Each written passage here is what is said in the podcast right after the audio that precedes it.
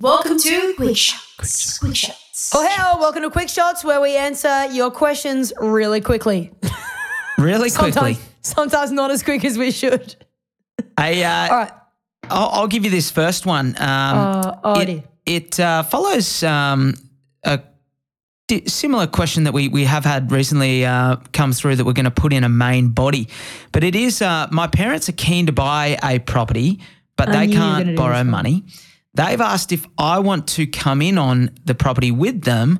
What's the best way to uh, combine finances and, and structure the investment? Oh, my. Oh, my. That's, yeah, there's so many ways to, to cut a deal. And we're seeing this more often because when you get Yeah. when you get over sort of 60 65 which is actually pretty young these days but banks are a little bit more reluctant to lend aren't they cuz? Because they're lending based on a 30 year loan term. So they're sort of Particularly of the older you are, yeah. well yeah that's right. So the, the older you are the less time they assume you've got to work. Um, so putting the loan term over 30 years is is I, I don't think they do that. They might even make it 20 to 25 years Yeah. um, which sort of compresses it all, meaning uh, you've got higher repayments and uh, sometimes you can't you can't borrow. So I guess it's it's the reversal, right? We, we've talked about young people teaming up with their parents, but now we're talking about parents teaming up with the youngins because the parents have got the equity, but they don't necessarily have the incomes anymore or the serviceable income to to increase their debt, and the kids have got increasing incomes or, or incomes full stop and, and no equity and no investments, no assets. I think I think it is a great thing to do if you are comfortable and if you've got a great relationship with your parents. You know, like if I guess if you've got a relationship where you are comfortable to talk about your finances all together.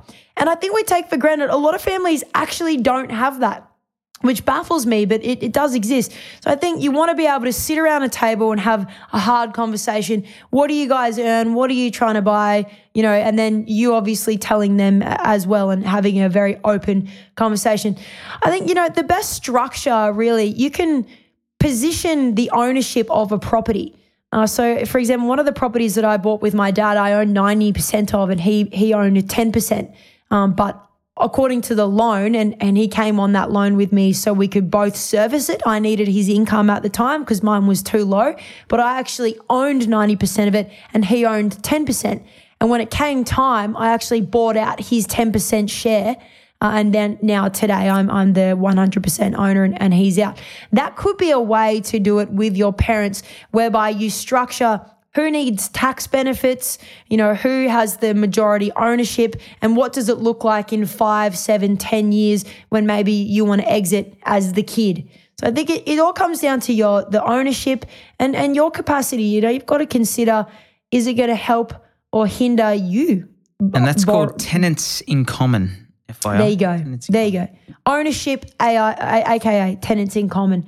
So I think there's there's a lot of different ways that you can do that, but you really got to have an open and honest conversation and, and look at the structure of ownership, which you can talk to your conveyancer about, and maybe even a solicitor as well, if um you know if they do need to explain how that ownership works for you. And also, I mean, I hate to say, but also also an accountant. You know that that may come into into be that may also need to be factored as well. Okay, uh, next question here. Whew. This is so relevant to you right now. Should I build a pool in my investment property? No freaking way.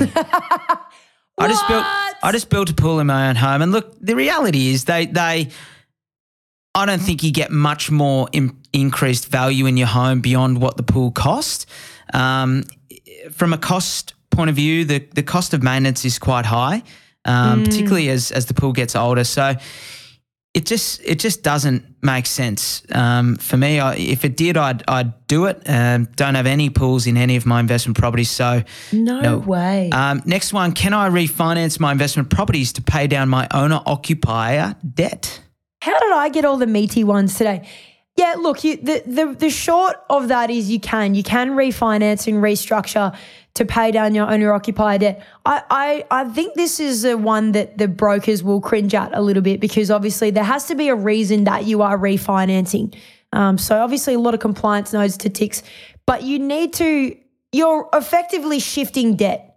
right? So you're shifting debt, and it is relatively smart if you can shift it, shift your debt over to your uh, uh, tax deductible debt, which I understand where this question is coming from. But you've got to realize you're ultimately shifting debt around. So you've got to make sure that it's actually going to be feasible for you. I mean, are you moving your debt from um, from your uh, investment properties to, oh, sorry, your owner to your investment properties to save money? Are you going to get less interest rates? Is it going to cost you to do that refinance? I mean, there are all these things that you've got to weigh up. Ultimately, the answer is yes, you can.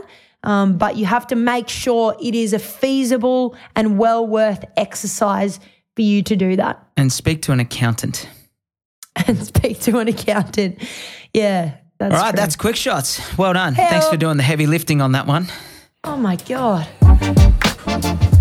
Thanks for listening to another episode of The Double Shot with your favourite cousins, Alex and James Fitzgerald. If you've got a burning question or something we absolutely need to talk about on the pod, please write to us. Both of our emails are in the show notes. For little real estate tidbits and a little bit of banter, okay, a lot of banter, you can follow us on the gram. Our handle is the double shot dot podcast. That, my friends, is the double shot dot podcast. Until next time, think of us when you sit back and sip your next double shot.